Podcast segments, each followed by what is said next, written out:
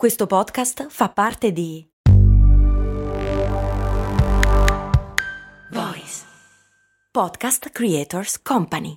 Aspetta, devo fare la spesa, fermati qui all'MD. Ma è un discount. E quindi? E costa poco. E quindi? Vuol dire che vende cose che arrivano da chi? Ci sono prodotti italiani. E vabbè, ma vende tutti i prodotti fatti da chi? Da produttori seri che conosci anche tu. E allora perché è così conveniente? Buona domanda, ma puoi fare di meglio. E allora perché non ci sono mai andato? Ecco, bravo. Almeno provalo.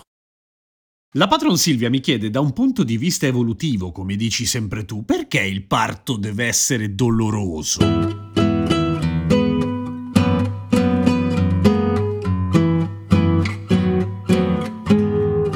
Ciao, sono Piero Kesten e queste Cose Molto Umane, il podcast che ogni giorno ti racconta o spiega qualche cosa 7 giorni su 7. Al di là delle questioni religiose per cui il parto deve essere doloroso perché la donna è peccatrice, l'uomo un po' meno e quelle cose lì che non ce ne frega niente, perché il parto negli umani è doloroso? Intanto, lo è solo negli umani? No, anzi, ci sono degli animali che soffrono molto più di noi e alla fine vi racconto anche quali sono i record della sofferenza nel mondo animale, ma la ragione per cui noi esseri umani partoriamo in modo doloroso è che nasciamo con una gran bella capoccia da un lato e dall'altro abbiamo la posizione eretta e quindi non ti puoi sdraiare, dici tu, no, non è quello il punto. Il fatto che il nostro corpo, guadagnando il bipedalismo, quindi il fatto che siamo bipedi e camminiamo in piedi, ha perso tutta un'altra serie di cose che erano tutto sommato comode. Per esempio, le ossa del bacino sono molto più strette, il che vuol dire che il canale uterino attraverso il quale esce il bimbo è diventato tutto molto più stretto, molto più compresso, mentre il bambino no, nel senso che noi umani nasciamo già abbastanza stupidi rispetto al resto degli animali, nel senso che noi neonati siamo davvero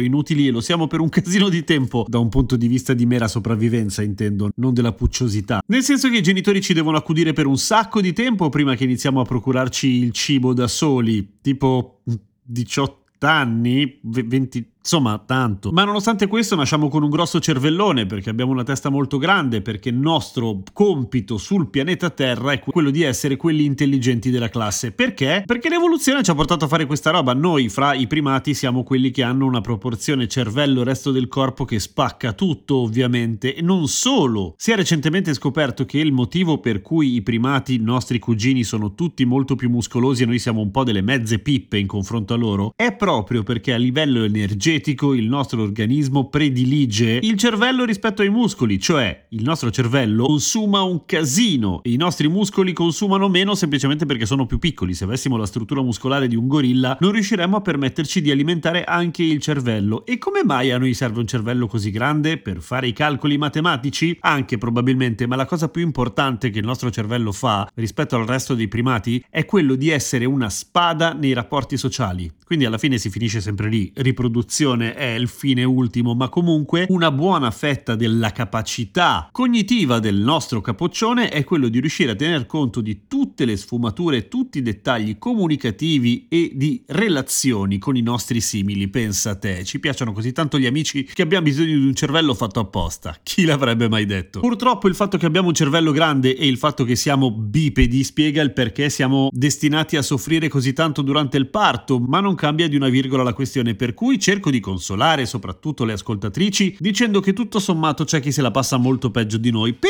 esempio, avete mai pensato agli istrici? Nascono con gli aculei già tutti formati, però sono morbidi, nel senso che non pungono come quelli di un istrice adulto, e in più gli istrici nascono ovviamente col muso in avanti, con gli aculei puntati tutti all'indietro, e quindi non succede niente, tranne quando succede come succede anche noi umani ogni tanto, cioè che nascono di culo, e in quel caso gli aculei sono tutti controvento.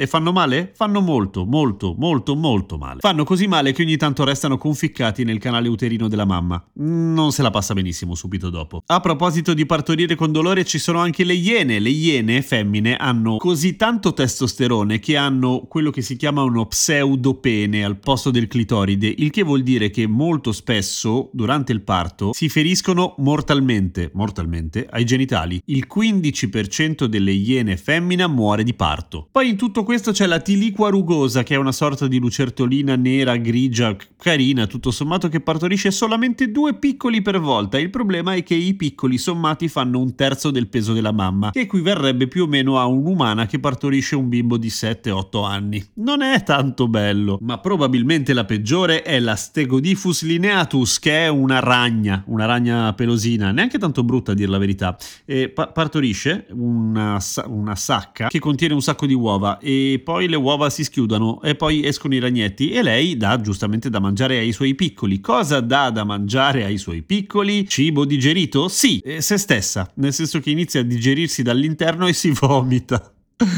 E dà da mangiare così ai suoi piccoli, si finisce di vomitare tutta e ovviamente muore. A quel punto i piccoli finiscono il suo corpo, lasciando fondamentalmente una sorta di esoscheletro svuotato della loro mamma, per cui non cambia nulla in realtà, mi rendo conto, dal punto di vista del dolore del parto, però c'è chi è stato progettato oggettivamente peggio di noi esseri umani. Seguimi su Instagram, sono Radio Kesten, e commenta su Spotify e soprattutto clicca segui sulla piattaforma da cui ascolti Cose Molto Umane. A domani con Cose Molto Umane.